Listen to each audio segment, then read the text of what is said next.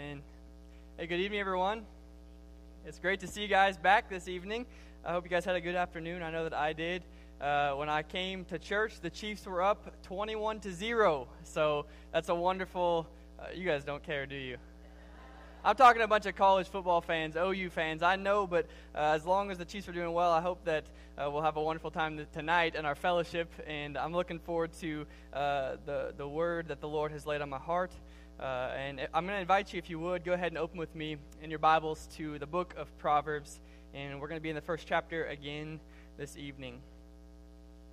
As you're turning there, I want to reiterate what I said two weeks ago. We began our study two weeks ago, and we had last Sunday night, a week ago, off so that we could be spending time with our families throughout uh, the Thanksgiving time. And uh, really, as we're looking, what we began two weeks ago uh, through the book of Proverbs uh, is the series that we're calling Wise Words. We're unlocking wisdom from Proverbs. And through this transitional period, what I really wanted to emphasize uh, is I don't believe that there is a more appropriate uh, and more important time for us to be intentional to dive deep into the wisdom of God's Word. That we would be intentional to seek counsel, guidance, and instruction in our lives, and also specifically in our church together at this time.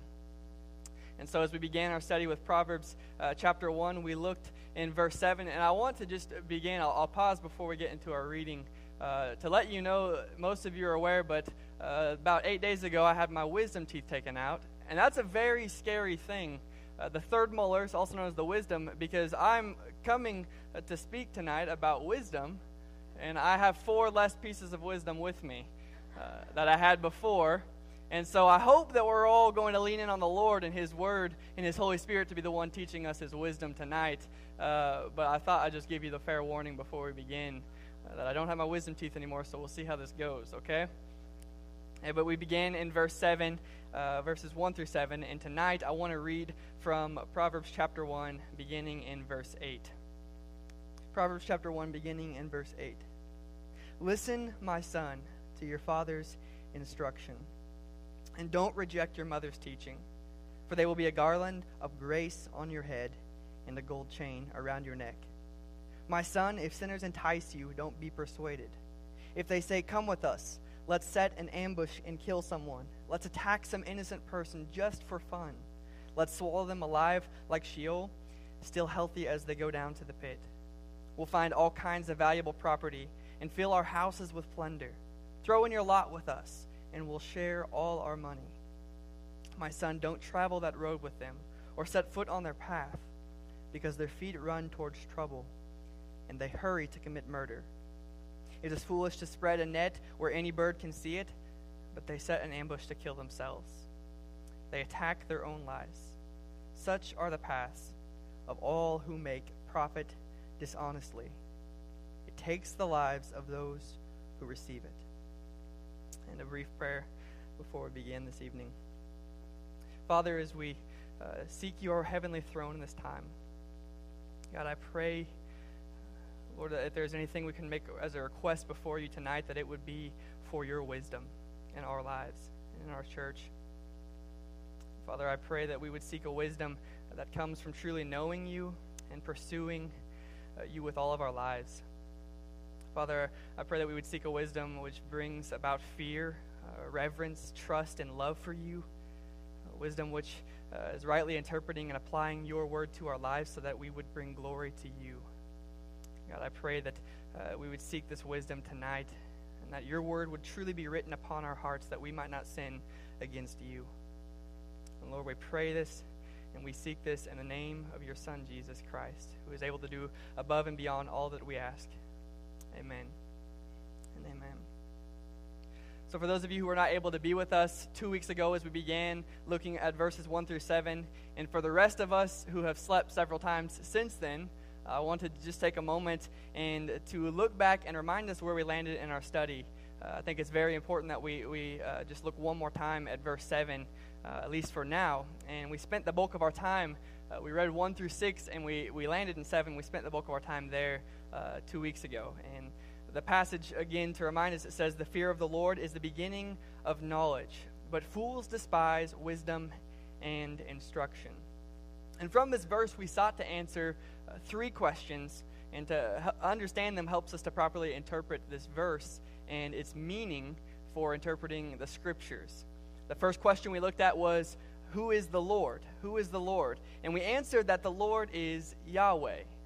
The Lord is Yahweh, that He is the self sufficient, the self existent, all powerful, and all loving Creator who rightly claimed, I am who I am. And we concluded that all that we know and are able to know of God is what He, in His grace and in His mercy, has revealed of Himself to us. And so we began first with who is the Lord, and then secondly, we moved on to what is this fear. If we're told the fear, that the fear of the Lord is the beginning of knowledge, we need to understand what the fear was. And we looked and discovered that the fear is used uh, here in, in, Hebrew is the root word yirah, yirah, which is appropriately equated to a reverence or a trust in the Lord. And what we concluded with la- uh, last time we gathered was that this fear had been made complete through the perfect life of Jesus Christ. And so now our fear and our reverence is even greater, it's more powerful. It is a perfect love for the Lord Jesus. And then we moved on to what is the knowledge? If, if we are to fear the Lord, to begin a journey of wisdom with knowledge, what is the knowledge? And we looked at the original Hebrew word as well for this one, and we saw the word yada. And yada is also used earlier in scriptures. It described, again, the skill of a hunter the skill that the hunter has, uh, that a hunter yada is how to hunt. He knows how to hunt. And what that means, uh, we understood, was that a hunter doesn't, just understand what it is to hunt, but he is skillful in the practice of hunting. A hunter knows how to hunt so much so that he hunts well. And so, what we understood for our own lives, we concluded, uh, was that knowledge uh, is, is truly uh, appropriately knowing and fearing the Lord and it is applying His words to our lives skillfully. Does that make sense? We take what the Lord reveals of Himself to us, we fear Him reverently in love and trust, and then we walk it out in our lives with skill. We literally know Him and we gain knowledge and wisdom by pursuing Him obediently. And so these answers uh, to these questions could be seen on the screen. They're, they're listed just one more time, uh, the, all three of the questions. And the answers could be looked at just for our memory to help us learn a little bit of Hebrew, but also to uh, memorize this and really apply it to our lives. To who is the Lord? Yahweh. What is the fear? Yirah. And what is the knowledge? It is Yada. And I hope that we can all truly understand that because I've spent this time this evening reiterating this and reviewing this for us uh, not just to waste our time, but so that we would really understand. If we said that our study through Proverbs, the, the theme or the key verse of all of Proverbs would be chapter 1, verse 7, I think it's important that our foundation is very firm, that we're intentional and very clear in what we're looking at, that we would be able to understand how to rightly fear the Lord, who, who we know, and also to be able to obediently practice what his commands are. And so Proverbs chapter 1 verse 7 uh, really lays a foundation for the rest of the book in understanding it. But not only that, really the rest of the scriptures as well, that we would truly understand the word of the Lord, we would fear him and we would obey him. And so as we look this evening for the remainder of our time, we'll be in verses 8 through 19. And I want to follow four points that help us to better understand this passage and interpret Solomon's words for us this evening. The first thing for us to look at is found in verse 8, and that is the perspective of Proverbs. The perspective of Proverbs. This is the perspective uh, from which we, we read it and in which it was written. And in verse 8, we first come across the original perspective uh, which Proverbs was written in. And this is what we read Listen, my son, to your father's instruction. Listen to your father's instruction, and don't reject your mother's teaching. And so we see specifically here that the perspective of the writer is Solomon, but it's of a father writing to his beloved son, a son that he cares about very deeply. And we see in finding this that it's consistent throughout the entire book. Every single chapter in Proverbs, we see it's, it's of a father teaching a son. Another valuable thing from this is although we don't know the age of the son, we see that both parents are involved in the raising and rearing and instructing of their child. Both parents. We see both the father mentioned here and the mother in only eight verses into its book. I think that's valuable, and that could be its own message a, com- a complete other time. But we really ought to lean in on both the father and the mother instructing and raising their children for pursuing wisdom. And Proverbs' perspective is that of a father encouraging his son to listen to the instruction and the teaching from his parents. What's interesting to learn about the Hebrew root word that's used for instruction is that it's often closely translated for, with the word discipline. The word discipline. So, instruction and discipline are very close to one another in, in their original language. And discipline carries a sort of rebuke, almost like the, the punishment side of, of the instruction, right? The, the discipline is, is a lot of the punishment that we think of. Uh, but always the goal in a parent's discipline of their child ultimately is edification, right? And the instruction side of things, to build them up. The goal of the parent is to correct where the child is wrong so that they are better able to walk the right path, right? That is why the parent disciplines. That is why the Lord disciplines us. And so I found this uh, difficult to grasp at times, especially when my dad would be reaching for the belt and telling me those very confusing words Son, this hurts me more than it hurts you, which I'd never believe, and I still don't believe today. Uh, I don't understand how it could possibly hurt. I have marks to prove it. Uh, the pain was there. But I, I know, I know. But the reality is that at the heart of the rebuke, at the, heart, at the heart of the discipline, is instruction and teaching of wisdom, but it's from a place of love. It's from a place of love. And the son is told to listen, to not reject the teaching of his parents. The father is encouraging his son's obedience because he cares about him, he loves him. And in verse 9, we learn that the father's instruction and the mother's teaching is able to be a garland of grace on the head of the son and a gold chain around his neck. A garland of grace and a gold chain. And what we understand about that is that those were symbolic for three things. One who had a garland of grace or, or a gold chain around their neck would be a person who had honor and guidance and protection in their life. And those are three great things, right? To living a, a well uh, lived, prosperous, successful life, it would be great to have honor and, to be able to have guidance and to have protection in one's life. And so ultimately, what we find is that the, the father wants what's best for his children. He loves his son, and so he wants his son to be obedient to his teachings so that he can live a better life. And it's not that the father wants his son to have this gold jewelry because he's desiring to give him all these material things to, to just satisfy him with materials. That's not the end goal. But ultimately, that he would obey what he has learned so that he would live a long and a prosperous life. We see that teaching from our Father uh, in, in heaven who, who gives us this in Exodus chapter 20, verse 12, in a familiar passage to all of us, one that maybe we've struggled with from time to time, but it's honor your father and your mother, so that you may live long in the land of the Lord your God has given you. And so we see that the Father's concern for us as well is that we would obey the teachings from our parents. And the teachings, especially for a Hebrew child, would have been rooted in God's Word. What the Lord, uh, our, our Creator, has given to us to learn from.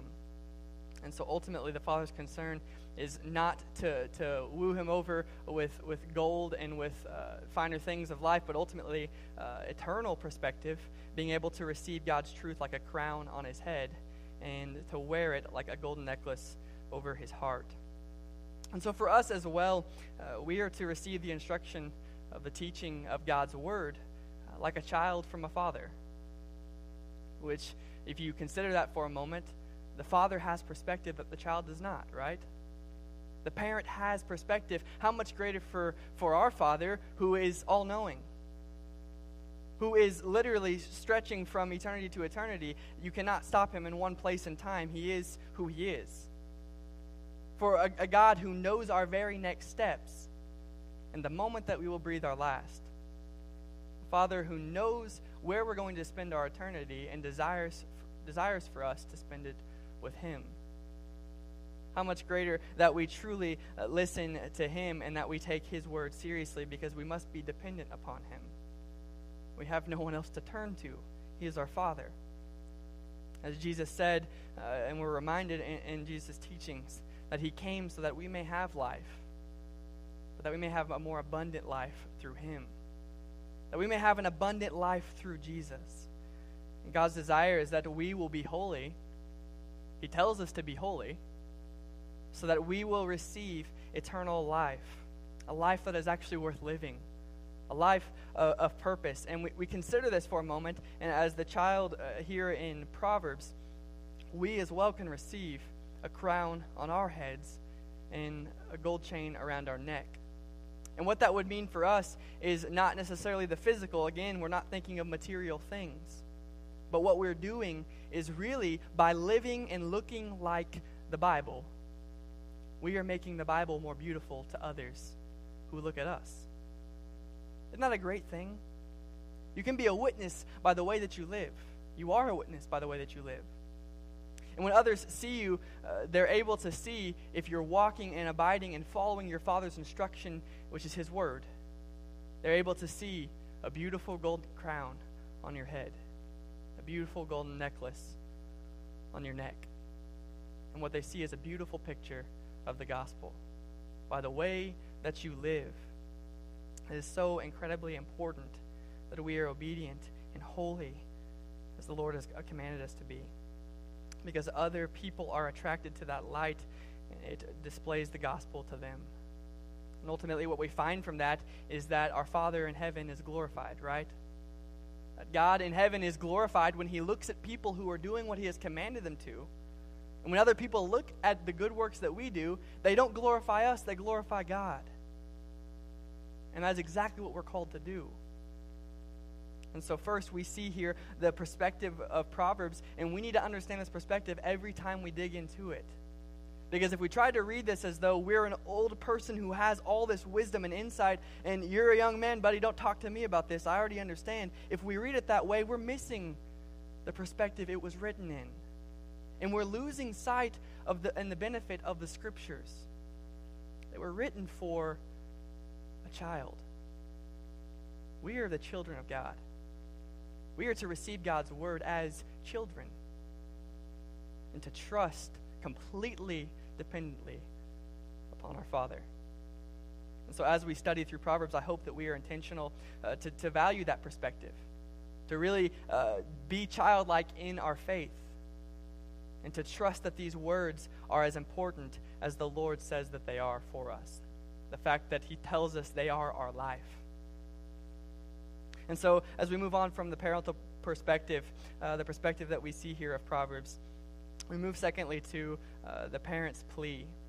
The parent's plea, and we see this immediately following those first couple of verses there. He says, My son, if sinners entice you, don't be persuaded. The plea from a parent, the cry from a parent, if sinners entice you, please don't give in. Don't be persuaded so easily. You can imagine, especially as the father has insight that the, the child does not years of experience, and for Solomon doing things that he uh, should not have done, not living a completely holy and righteous life, he knows the danger that is lurking around the corner. And he is telling his child, please, don't be enticed by sinners. Don't be persuaded by the things of the world. And so we know uh, ultimately, and I would really encourage all of us to understand tonight uh, that it's often said that we as humans best learn from uh, failure to don't let it be your own failure that we learn from. Right? When you fail, learn from that failure. I'm not saying that. Learn from your own failure, but learn from other people's failure as well. Because it'll prevent you from failing in the same area. We really ought to be people who, who are not falling into the same struggles over and over, but we learn. We're able to learn by the Holy Spirit teaching us and instructing us in His Word. And the Father here is well aware of, of the danger and the pain that comes with choosing the dangerous path, the path of the sinners. But the Father, the, the, the situation here is the Father cannot choose for His Son. He cannot make the choice for His Son. The Son has the freedom to choose and that terrifies him. And so he warns him, he pleads, he begs he would not be enticed or persuaded. I think of this sort of love uh, the love that the Father would have to be able to even say those words, the reason he would say those words, the, the deep love. And I'm led to the scene in the Garden of Gethsemane where Jesus himself is very weary as he is with his disciples. And he says to them to watch and pray that you do not fall into temptation, as he knows what's ahead. It's a very sobering moment as Lord Jesus himself is uh, deeply burdened by the ignorance and the naivety of his own disciples as they are falling asleep in his great hour of need. In deep agony, he rebukes them and he instructs them and he encourages them to watch and to pray. And we need the same lesson tonight as well to be watchful, to be prayerful. The same thing that Peter writes in his letter to be sober minded, to be watchful. Your adversary, the devil, prowls around like a roaring lion, seeking whom he may devour. Looking for someone to devour. The Father is aware of the danger that's around the corner. The Lord is aware of the temptations that we will struggle this evening with ourselves. The Lord is already aware. We must be intentional to lean in on His wisdom, to know that His perspective is greater than our own perspective, and to trust in Him, to listen to His plea, to take it seriously, and to take it to heart. We as children are not aware of all of these things, and we must trust completely in the words of the Father.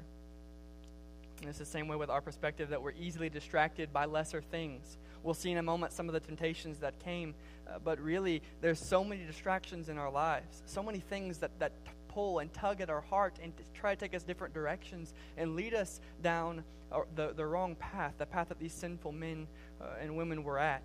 But we must be careful that we're not distracted uh, by things of the world, but that we have an eternal perspective. We must not be persuaded. Don't be enticed. Father's plea to us is that we would not be conformed to the patterns of the world, but that by His grace and His word, we would be transformed by a renewed mind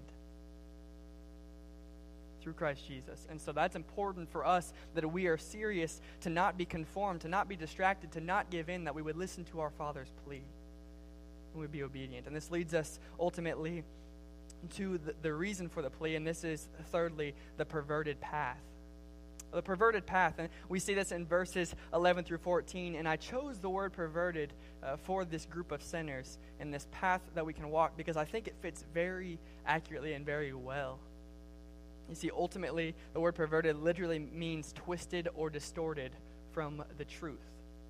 Twisted or distorted. And so that is what the path is of all of those who do not walk down the path of righteousness. All those who do not pursue God are choosing to be perverted in their own way. They're distorting the path that God has given them. They are twisting the truth that God is calling them to live by. And that is the path that we see ultimately here. And there's a lot of things we can really pull out of this, but tonight I want to focus on something slightly different from this. The first thing that I noticed from the passage myself is the use of some of these words, and it leads me to an understanding of the popularity and the persuasiveness of the perverted path. The popularity and the persuasiveness of the perverted path.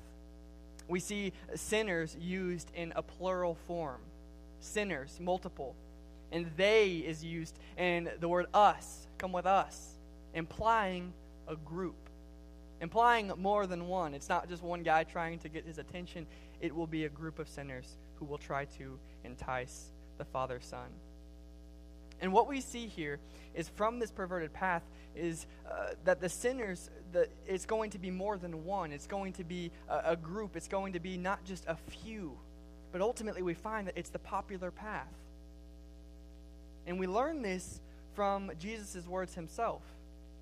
He tells us of this truth. He says, Wide is the gate and broad is the way that leads to destruction, and there will be many who go by it. Very wide, broad, easy is, is the way, and wide is the way which leads to destruction, which leads to hell, and there's going to be many who pursue that perverted path. And on the contrary, he says, Because narrow is the gate, and difficult is the way which leads to life. And there are few who find it. In other words, we realize that there are few who actually pursue Christ and live a selfless life for Him, for God's glory. Only few truly find that path in their lives. That should be a scary thing to us. That should wake us up from time to time. We should understand that and we should lean in again on the Father. What we realize, and what I want us to really glean from this evening, uh, from this point, uh, is in our own lives and in our church, uh, that the perverted path is not so enticing because nobody is walking down it. It's not just because it's this, this little path which has no real attraction, but the perverted path is the popular path. It's the persuasive path. It's the route that everybody is walking. It's the route that everybody is pulling us, and all the, the neon signs and all the flashing lights are trying to uh, draw our attention there. And that is the way of the world, and that way leads to death and destruction. The popular path, and we must not be persuaded as the Father has already plead for us. And what we find here with this perverted path is that it's ultimately careless and twisted and wicked living. We see some of the things that are mentioned the shedding of innocent blood for fun. That's perverted, isn't it? That's distorted goodness and truth. We find also a stealing and looting from others, dead bodies or, or, or, houses, perhaps, and it's all to feed someone's own materialistic desire. And this perverted path, ultimately, uh, which the Father is displaying, it comes in in the temptation of its popularity. He says, Throw in your lot with us, we'll share. And I think that we also face this temptation from time to time. It's really easy to face. We, we hear words like, Come on, you won't be alone. You're not the only one doing it. Other people out there as well may struggle with this. It's okay. You know what? We'll all benefit from this. It'll be an okay thing. What are you scared? Don't be afraid. Everybody's doing it. I think that we allow ourselves to buy into these things, to give into our own personal desires. The pride of our own life, the lust of the flesh, and the lust of the eyes. We give into the, to the lesser things because we pursue a life uh, where we want to please ourselves. I think we must be very careful to avoid the temptation of popul- popularity. Very careful. Because uh, just because something is more uh, popular and, and, a lot of people are doing it does not make it okay, right?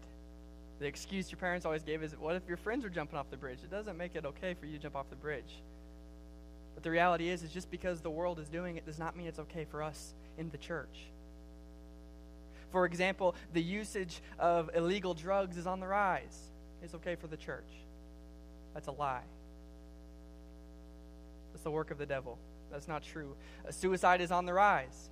Sexual affairs and sexual immorality are on the rise. The Consumption of pornography is on the rise. And just because all the people are doing it does not make it okay. We cannot dismiss the wickedness and perversion of the path because of the numbers pursuing it. And so we must notice that in our own sin lives, this temptation lingers in a way that we're enticed ultimately to sin because of the popularity. We try to convince ourselves uh, that it must be okay. Uh, if so many men and so many women are struggling uh, with their sexuality, then it's okay if I do as well. It's okay if I ask these questions. It's okay if I look at those types of things because I know I'm not alone, right? And even the danger within the church. So we try to tell ourselves, look, I know other brothers and sisters. I can point to the pews that they sit at, and they lie, and they gossip. It must be okay. The church is doing it. It must be okay. And that's perverted. And that's disgusting. And you know what? That's not the path that we are called to walk down. That's not what the Father wants for us because, again, He wants life more abundant for us. He wants life greater uh, for us. And so we must be very weary the dangers that come with this sin. we must be careful the company that we allow ourselves to keep with. The truth is that bad company does corrupt good morals. And the reality is is that we have a church we as a church would be gathering more faithfully, more consistently. We would not be on the perverted path as much as we are. Look around you. There are empty seats everywhere. There is room to fill eh, this, this church with so many more lives, so many more souls. And most likely, as we gather or we forsake gathering, we struggle more and more with the perverted path in our own lives. But we must not be persuaded. Do not be enticed when the sinners call at you. Yes, it's true that we're all going to struggle from time to time, but uh, the fact that we are going to struggle should not be the temptation to continue to struggle. The reality is, is that we should be intentional to fight it because of that. It should motivate us to live more holy lives so that we can honor God by our good works for Him. The Father warns ultimately of this perverted path for the fourth uh, point we have tonight, and this is because of the path's promise the path's promise, the promise of what takes place if you choose to walk down the perverted path. And this is seen in verses 15 through 19. The father warns the son not to travel uh, with those on this popular route, uh, not even to step foot on the path. And again, good company does corrupt bad morals, and the reality is is that if you are walking with the wrong crowd, you are going to be doing the wrong things. It is that simple. It truly is. If you're walking with the wrong crowd, you're going to be doing the wrong things. Listen, we have to be intentional to surround ourselves with like minded people. And if we can't find that in the church, we're not going to find it in the world. We need to be faithful to gathering, not forsaking the assembling together in the Lord's name so that we can be intentional to grow closer and closer to the image of Christ. That we can point others who are lost, who are out on the perverted path, who realize how hopeless it actually is, that there is hope on the righteous path. That we can beautify or we can make the gospel look as beautiful as it truly is by our right living. You see, a promise that comes with this path is that the popular way of violence and selfishness quickly comes back upon them. We see that for the, the, the, the promise that the Father gives the Son here. He says that perverted temptation, uh, it leads ultimately to a trap. The Father teaches that it is, a fool, it is foolish to spread a net where any bird can see it. Why? Because if a bird sees you spreading a net, the bird's not going to take the bait. The bird knows better. The fool doesn't. The fool gets caught in their own trap.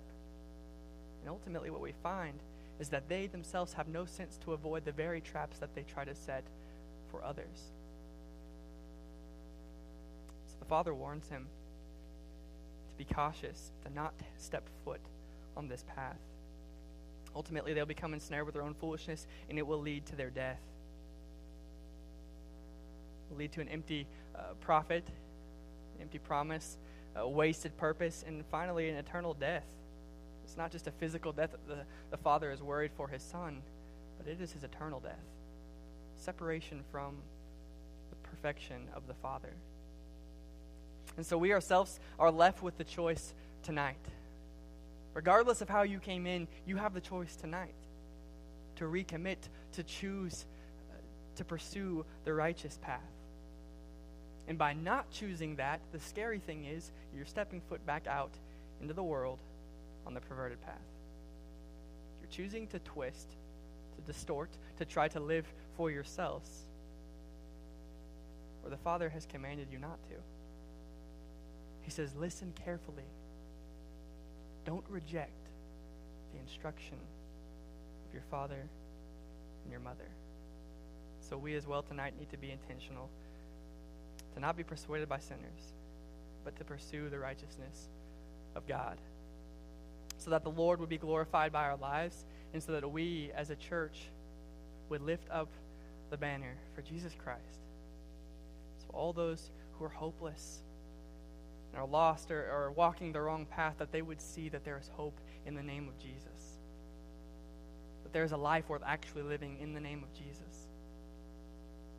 And that they can walk that path, and maybe it's fewer, and maybe it's not quite as popular, but they can walk it with us, the church, together for God's glory. And so next week we're going to pick off uh, or pick back up in, in, verse 20, and we're going to continue to look at uh, wisdom's plea, which is really the next the next um, path which is offered by the Father here. But I hope that we are all intentional to really pursue Christ and to pursue the will of our Father for our lives. That He is desperately pleading for us to not be ensnared by the devil. Let's pray. Father, we love you. We thank you for your word. We thank you for its impact it, it has on our lives and the impact that it can have on this church if we are faithful to spending time in it, to pursuing you and your righteousness. Father, we thank you for your insight that you have, that you're willing to share with us uh, the commands and the laws of your word, that we are able to truly gain a life that is worth living by committing ourselves to your Son. And Father, I pray for anyone in here who is struggling through temptation, who is struggling through uh, the difficulty and, and the persuasiveness of the devil. Lord, I pray that you would free them tonight. Their hearts would not be bound with things of the world, that they would not be enticed, they would not be persuaded by the sin of the world. Father, I pray that you would help us tonight to not be conformed to the patterns of the world, but to be transformed by renewed minds because this is your will for our lives that we would be holy. By doing this, I pray that you would be glorified and exalted and lifted up as you deserve because you are holy and you are worthy. We pray this in the name of your Son, Jesus Christ.